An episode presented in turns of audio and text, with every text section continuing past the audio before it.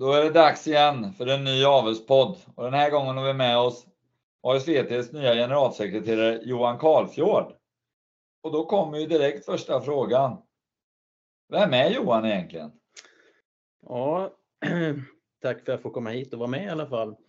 Vem jag är? Jo, jag är en, eh, numera en gubbe i eh, dryga 50-årsåldern eller närmare, sagt, närmare bestämt 57 år. Jag har väl hållit på med trav egentligen sedan barnsben. Eh, någon gång sent 70-tal började jag springa i stall första gången. Eh, och eh, det var väl egentligen en, en ganska märklig resa där min mor av en outgrundlig anledning råkade köpa en gammalt fölsto som var en travare. Som eh, jag och min kamrat började leka lite grann med efter att hon hade kastat på vårvintern. Så att vi började träna en ostartad märr. Eh, och fick henne till start faktiskt. Eh, så hon var tvåa i sin första start och stod i några hundra gånger pengarna och efter den lilla resan så var ju vi sålda både han och jag för travsporten för tid och evighet som det känns. Sen har väl resan varit lite, lite brokig. Där jag har varit från början egentligen bara hade trav i tankarna och eh, har jobbat som dräng då som man brukar göra i kanske en tioårsperiod. Först hos Kjell Dahlström och, eh, som var mantortränare och sen eh, eh, under en period som eh, här uppe på Solvalla hos Christer Söderholm. Innan jag började stå lite mer på egna ben som privattränare åt i Tjärn. Och därefter drog jag igång en egen träningsverksamhet som professionell tränare. Eh, 92 tror jag det var, 91, 92 någon gång. Och det har väl varit eh, blandade framgångar. Jag har aldrig, jag har aldrig lyft och blivit någon stortränare på något vis och hade inte heller det som mål. Eh, men eh, alltid haft någon bra häst som har synts och setts och tävlat på bra. Även om bredden inte har varit sådär jätte, jättebred. Men ja, vi har tragglat på. Ända fram till 2008 egentligen när jag var med om en olycka. Eh, och slog sönder min axel så svårt att jag inte visste om jag skulle kunna komma tillbaka som, som tränare igen. Och då togs ett beslut att ändra Eh, karriär, eh, ja, yrkeskarriär. Så att eh, efter 25-26 års studieuppehåll så läste jag gymnasiet på komvux, gjorde något högskoleprov för att sedan landa på en fastighetsmäklarutbildning i Borås. Så att mellan åren 2011 till ja, i år i våras då så har jag jobbat som fastighetsmäklare på lite olika kontor. Eh, och under hela resans gång så har jag också haft eh, ja, travet som intressen då så att jag har varit amatörtränare under hela resan och eh, fött upp lite hästar. Och eh, när jag såg annonsen om att ASVT sökte ny personal så kände jag att jag var lite mätt som mäklare och tyckte att det här kan jag ringa och fråga vad det, ja, vad det innebär. Och det slutade med att jag fick det här jobbet som, eh, ja, nu sitter jag här. Ja, det var en bra presentation får jag säga. Lång va? Nej, inte så farligt. Jag vet hur du kan dra på med dina historier så jag ansåg att den var relativt kort och koncis ändå. Ja, egen uppfödning pratar du om. Ja. Hur stor är den? För tillfället har vi tre märrar och eh, egentligen så har jag ju inte hållit på med så mycket uppfödning från början men det var som för många andra. Det blev en märr som eh, blev kvar i stallet när jag var tränare som inte där ett konsortium ägde en häst som hette BP Express. Som, eh, ja, de skulle avsluta i alla fall och det, det slutade med att hon blev kvar i stallet som, som följstod hos mig. Och eh, för min del, jag, jag tyckte att det här är gammal svensk gedigen stam så det här tror vi på. Och faktum är att eh, i stort sett alla framgångar som mina hästar har haft har varit från den storlinjen. Så att, eh, vi har kommit överens med den där storlinjen och det har funkat bra. Och från BP Express har det väl i nedstigande led landat kanske i den bästa uppfödning vi har haft och det var eh, en här som heter Klara RC som eh, tjänar drygt en miljon. Klara RC, kommer jag ihåg. Tålde att göra jobb själva? Ja, hon var ju, hon var ju sådär medelsnabb från start så hon fick ju alltid lite tuffa lopp. Hamnade gärna utvändigt eller fick köras fram utvändigt i loppen. Stenhårt psyke vill jag påstå. Tuff märr. Eh, tidvis lite svår att hantera i stallet men eh, så fort man kom ut på tävlingsbanan så var det alltid fullt fokus på tävlan. Ja, tuff häst. Vilka var höjdpunkterna med henne på, på tävlingsbanan? Han vann ju försök och final i, i diamantstoet och det var ju ja, var roligt. Då ramlade det in lite pengar på kontot också. Vad gör Klara idag? Klara idag eh, går hemma med följesidan efter Maharadja. Hon är inte dräktig i år. Eh, vi får väl se vad det tar vägen med det. Eh, hennes äldsta avkomma är tre år. Eh, varit en liten krångelhäst men, men eh, fin travare det också. Och eh, vi har ju ytterligare två följdston där ena är en helsyster till Klara RC. Hon gjorde inte så många starter, jag tror hon gjorde 16 starter och vann fyra lopp. Eh, hon i sin tur har sin första avkomma på tävlingsbanan nu som är fyra år. Eh, ingen stjärna men en trevlig häst. Eh, lite late bloomer, varit lite krånglig i början också men tycker hon har förstått vad det går ut på. Ser att uppfödningen verkar heta RC va? Vad döljer sig där bakom? Mycket, mycket enkelt. Min fru heter Rickardsson i efternamn och jag heter Karlfjord. Så att Rickardsson Karlfjord, svårare än så är det inte. Inga konstigheter? Nej. Och nästan alla hästar, alla hästar som började vår uppfödning i början var släktnamn från Pernillas sida. Så vi har haft Hugo och Ines och väldigt mycket och Fritz. Och, så att det har varit väldigt mycket familjenamn därifrån. Men eh, nu är det slut på namn ifrån släkten så ni får hitta på nya. Hur tänker ni då när det kommer till eh, hingstval och, och den punkten på avelssidan? Ja, jag brukar, vi har ju, som på den tiden som jag var travtränare så, så eh, var väl ekonomin ska vi säga, var väl inte på topp så vi har väl aldrig haft möjligheten att kunna betäcka med de där riktigt bra hingstarna. Eh, och jag har sagt att, att vi har ju nästan gjort vad vi kunnat för att avla sönder en stor linje men vi har inte lyckats. Utan de har tävlat bra. Det har varit absolut inga världsstjärnor men väldigt nyttiga tävlingshästar rakt av. Eh, sen eh, på senaste åren här nu har vi tyckt att Klara ska få chansen så hon har en ettåring efter Ridexpress och som sagt eh, följsidan då efter, efter, eh, efter Maradja. Och eh, hennes första är efter Tobin Kronos och anledningen till det var egentligen att när vi började betäcka henne så var hon väldigt svår att få dräkt i. Eh, vi provade med eh, Trixton och vi provade med Broadway Hall och eh, det funkade inte så att eh, då tog vi en hing som vi visste att vi fick dräktigt med. Eh, så det blev en Tobin-avkomma den första där då. Men eh, som sagt en fin travare men hon, är, hon är, kan vara lite yster ibland. Men det kommer ju både från morfar Super-Arne och som jag tolkar även ifrån Tobin-linjen där, där de, de har haft några stycken som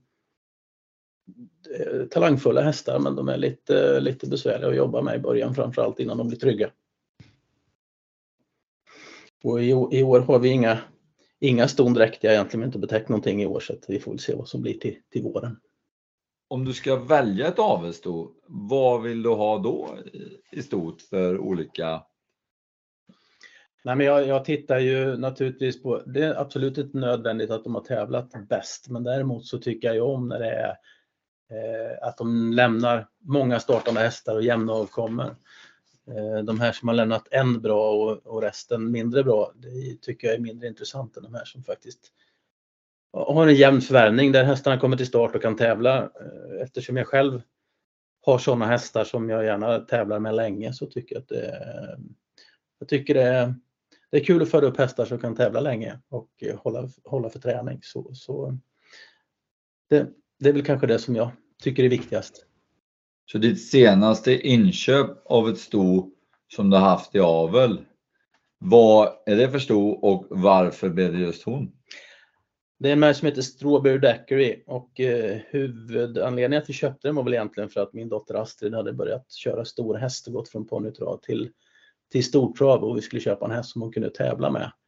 Men eh, naturligtvis så, så eh, tittade vi ju stammässigt, vi köpte ett sto, vi ville se att det kunde gå avla på i framtiden och det här kom ju ur Tormors linje där så att det, det är väl precis det jag tittade på, att det är gediget, det lämnar många bra och tävlande hästar som, som då känner jag att förutsättningarna att få en bra tävlingshäst också är, är stor. Ja, det låter ju klokt och vad vi förstod nu så har du en avkomma efter det där nu som du är, är nöjd med. Ja men så är det. Hon är ju, hon är ju efter Julian Ostar och en Golden Cross med Julian Ostar. De här har ju varit med SJs Kaviar. Så att, eh, det har vi provat men tyvärr tog hon ju inte med, med SJs Kaviar. Så vi, vi provar med Hoso istället och det funkar. Favorithingst då? Eh, har du någon sån eller? Jag ser ju att du har haft många Super Arne och det är ju en gammal personlig favorithingst för mig men nu kanske det det är ju lite eh, han börjar bli äldre och nu, han finns som morfar fortfarande men han börjar ju eh, försvinna där också. Men har du någon ny favorithingst som du känner att? Ja, men faktum just det med Super Arne är lite roligt för att eh, Eh, vi hade bestämt oss för då egentligen att vi skulle sluta med att avla då eh, innan vi fick klara där. Men vi sa vi gör ett nytt försök och då måste vi kliva upp och använda oss av någon hingst som bevisligen lämnar bra hästar. Så det året betäckte vi med Love You och med Super-Arne och fick då klara efter Super-Arne. Så att, eh, då kändes det ju rätt eh, att kliva upp lite. Sen är det ju så att, att uh, det är ju spännande med de här nya hingstarna som kommer och det ser vi på de hingstval som jag gjort de sista åren att det varit lite, lite beprövat igen då med Maharadja och Ridley. Under en period så provade vi väldigt mycket oprövade hingstar och eh, sällan har det i alla fall för oss gett något bra utslag så att vi har sagt att det är bättre att någon annan provar de där nya så får vi ta de som vi vet lämnar, det känns tryggare. Eftersom vi i första hand eh, tränar våra egna hästar och tävlar med våra egna uppfödningar så, så så eh, är det roligare att veta att det, det, här, kan, det här brukar bli bra. Låter väldigt logiskt i mina öron och det du sa, ni tävlar med dem främst själv och det är hela planen. Ni, ni föder inte upp som jag och Nils eh, Eh, av våra familjer. Vi, vi säljer ju nästan alla avkommor. Men sådana tankar har inte ni, eller? Jo då, absolut. Och det var ju därför vi klev upp i klass på hingstarna med Klara där, just för att eh, vi skulle sälja dem. Men eh, med tanke på hur de priserna har sett ut nu då när vi har tittat på de auktioner som har varit så, så har det varit så att gedigna svenska moderstammar på bra hingstar har ju inte varit speciellt höga priser på auktionerna och då har det blivit så att ja, vill ingen betala för dem då provar vi själva istället. Jag förstår. Och då ser ni ljus på framtiden nu med alla dina framtida stjärnor. Eh, har vi några i stallarna nu du kan nämna som du känner är, som vi ska hålla ögonen öppna på när de kommer ut? Nej, det där har jag lärt mig livsfarligt. Jag har, jag har eh, under min tid som dräng hos Kjellpe Dahlström så vet jag att varje år så sa han jag aldrig haft så fina unga hästar som jag har i år. Och jag försöker akta mig för att säga det för jag vet att man bara skruvar upp förväntningarna och sen brukar det bli ungefär som vanligt. Det är någon som är bra och så är resten som vanliga hästar. Men eh, vi har eh, två, tre, två tvååringar som vi tränar. Totalt har vi väl åtta körhästar hemma nu. Plus egentligen två stycken som de här ettåringarna som vi håller på att köra in. Men eh, jag är inte själv om det utan jag har ju både min fru och min dotter Astrid som har kommit igång och kör lite lopp också. Så det är tre stallet på de här så att eh, vi hjälps åt och eh, nej, det är ju, jag måste ändå säga det att det finns ju en anledning att man en gång i tiden började med hästar och att man heller inte kan släppa det för det är fantastiskt roligt. Känslan att, att vinna lopp med en egenuppfödd och egentränad, egenägd häst är ju för mig är ju det Eh, oerhörd glädje. Jag tror att de som har sett mig i en segerintervju på en travbana kan nog eh, se nog hur roligt jag tycker att det är. Och jag tycker att eh, förmedla den glädjen till, till publik och omgivning är ju, det är ju egentligen ett av våra stora uppdrag som vi som håller på med hästar. Visa hur roligt det är. Ja, nu, nu har vi pratat om din uppfödning och lite vad du har för bakgrund i travet. Men nu, nu har du börjat en ny karriär inom travet kan vi säga. Och då funderar vi, hur har tiden varit hittills som generalsekreterare? Ja, jag, jag tillträdde ju min tjänst den 1 augusti och eh, Eh, ja, men alltså, jag har ju haft, jag har ju sett fram emot det här enormt mycket för jag som sagt jag brinner ju väldigt mycket för travsporten och även både för tävling och uppfödning naturligtvis.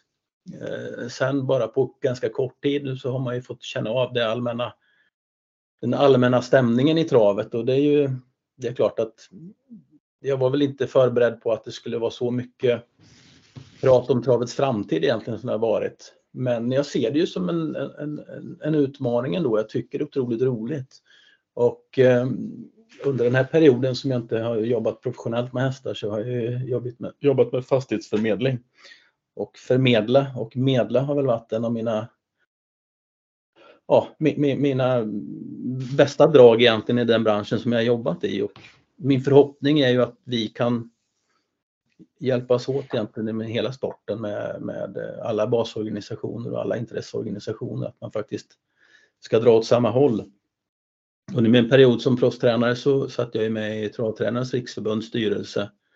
Och då för 15 år sedan så var det mycket bråk om samma påse pengar, om vem som skulle ta del av de pengar som fanns. Och nu ser jag ju att det får vara färdigbråkat inom grupperna här nu. Vi måste ändå kämpa gemensamt för att få eh, både höja egentligen jag ska inte säga, ja, jo men kanske höja statusen lite grann, men just att man, det ska finnas en positiv aura runt den här sporten som är fantastisk. Sen har jag full förståelse för att man vill ha så mycket återbäring man kan få, det vill säga att vi har prismedel som, som gör att det finns ett intresse. Och det är väl just i den här frågan som känns just nu som en avgörande fråga egentligen huruvida folk vill fortsätta att satsa på sporten här för mig är det en stor frågeställning varför, varför man eh, kan åka, varför det är roligare att åka till USA och köpa oerhört dyra hästar och tävla med dem där borta när man har synnerligen prisvärda hästar att köpa i Sverige och kunna titta på dem på plats live. För att titta på trav live är väl ändå det som jag tycker är roligast, känna både stämningar och hästlukt och, och liksom fart och fläkt. Det, trav på plats tycker jag är fantastiskt. Och du kom ju rätt mycket in här nu, men utmaningarna, utmaningarna och framtiden, hur, hur ser du på den? Nej, men jag, som sagt, jag var inte riktigt beredd på hur det skulle bli. Vi har ju sett på auktionsresultaten både på våra egna aktioner och på, på eh, de andra aktionerna som har varit i Sverige att det är inte på något vis samma drag som det har varit tidigare. Eh, så att utmaningen är naturligtvis, eh, och, och, och min uppgift, jag, jag menar och SVTs uppgift är ju att verka för uppfödarnas bästa. Och det betyder att vi behöver veta vad uppfödarna vill att vi ska jobba med. Det är inte bara så att ASVT gör en massa saker för att vi tycker det är kul. Eh, och jag kan tycka, som man har hört nu i början, att eh, oförskyllt får man lite skäll på SVT för att vad gör ni för någonting? Men, men som sagt, vi kan inte hitta på att göra saker själv. Vi behöver ju ha vår uppfödare att man engagerar sig lite grann och talar om för dem att det här tycker vi att vi ska jobba för. Eh, vi behöver ha bättre förutsättningar på de här punkterna. Vi tycker hingstarna är för dyra, vad kan vi göra åt det? Och jag har en, som ny kommer man ju med en massa idéer, eh, gamla idéer som är beprövade och misslyckade med. Men tidigare har jag vet jag haft en, eh, en hingstdepå exempelvis och det var ju just av den anledningen för att ta in hingstar prisvärda och bli liksom konkurrensmässiga prismässigt. Eh, idag ser vi att det är ett fåtal hingstar som får väldigt mycket ston.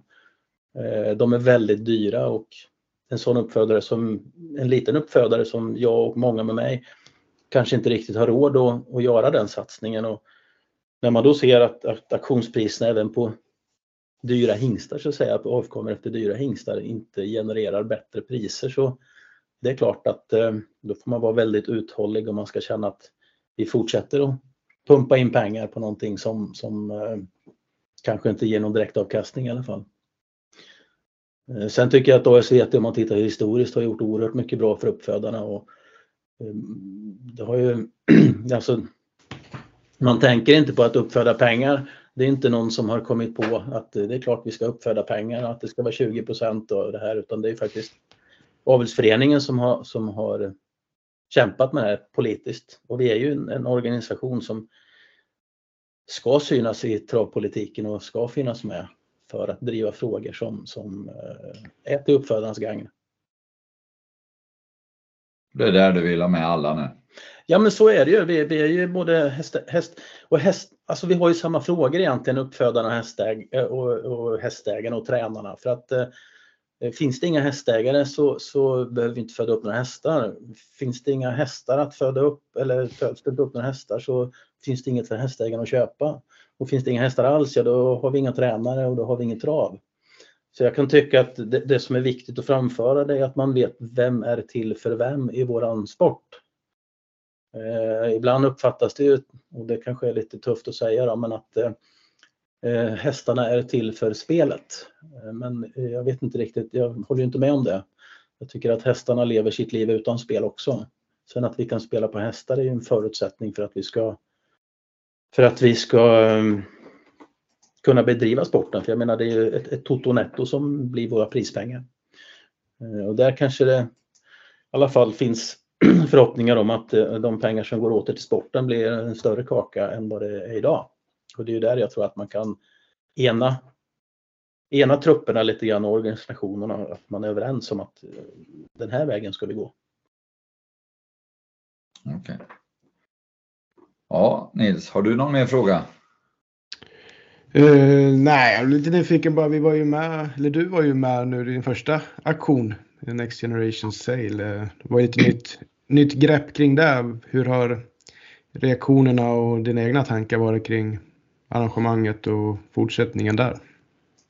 Arrangemanget har vi fått, eh, vi skickade ut en enkät direkt efter egentligen till köpare, säljare och besökare och säga, det var väl väldigt övervägande del som tyckte att arrangemanget och själva, alltså där vi var, hur vi gjorde det var väldigt bra. Eh, katastrof naturligtvis när man tittar på priserna eh, på hästarna. Det var ju inte på något vis det man hade hoppats på och önskat sig. Eh, och eh, en del saker har ju vi att lära av det här också. Vi kommer att eh, köra nästa år igen med största sannolikhet eh, med lite skruvat upplägg så vi får eh, till folk redan på fredagen. Så att man får en bra auktionsdag både fredag och lördag. Så att eh, vi kan göra lite bättre och eh, framförallt så känner jag att vi måste få våra uppfödare att förstå att eh, Trottex och SVTs aktioner, de är ju inte till för att de finns ju inte bara för en skojs skull och för att vi ska ha, ska ha Eh, stoppa pengar i en påse. Det har ju varit så historiskt sett att eh, det är ett sätt att hjälpa uppfödarna att sälja sina hästar. Eh, sen har vi fått konkurrens och det tycker jag ju egentligen på det stora hela är bra att få konkurrens för då höjer vi, får ju vi krav på oss att höja våran kvalitet på våra aktioner. Men viktigt att, att framhålla är ju det att nettot från ASVT Trottex aktioner går ju faktiskt till ASVTs verksamhet och ASVTs verksamhet är att jobba för uppfödarna. Eh, våra konkurrenter har ju en annan agenda och den är ju naturligtvis att tjäna pengar. Eh, och vi vill också tjäna pengar men som sagt de går ju oavkortat tillbaks till verksamheten som, som ska gagna uppfödarna. Jag tror det är viktigt att man vet om varför, varför vi finns och att man eh, även kan komma med bra hästar till, till eh, våra aktioner och eh, så man kan, man kan dela upp och ha aktioner på flera håll. Så att jag hoppas att vi får eh, fortsatt förtroende från våra uppfödare att, att eh, fortsätta använda våra aktioner så att vi kan eh, fortsätta att göra ett, ett jobb för uppfödarna. Ja, det låter bra Johan. Det är väl inte så mycket mer vi vill säga just nu, eller inte som jag kan komma på direkt, eller vill Johan dra en rolig historia? jag, jag tror jag håller, håller på det till lite mer privata tillställningar. Det låter bra. Då säger vi hej och tack för idag då.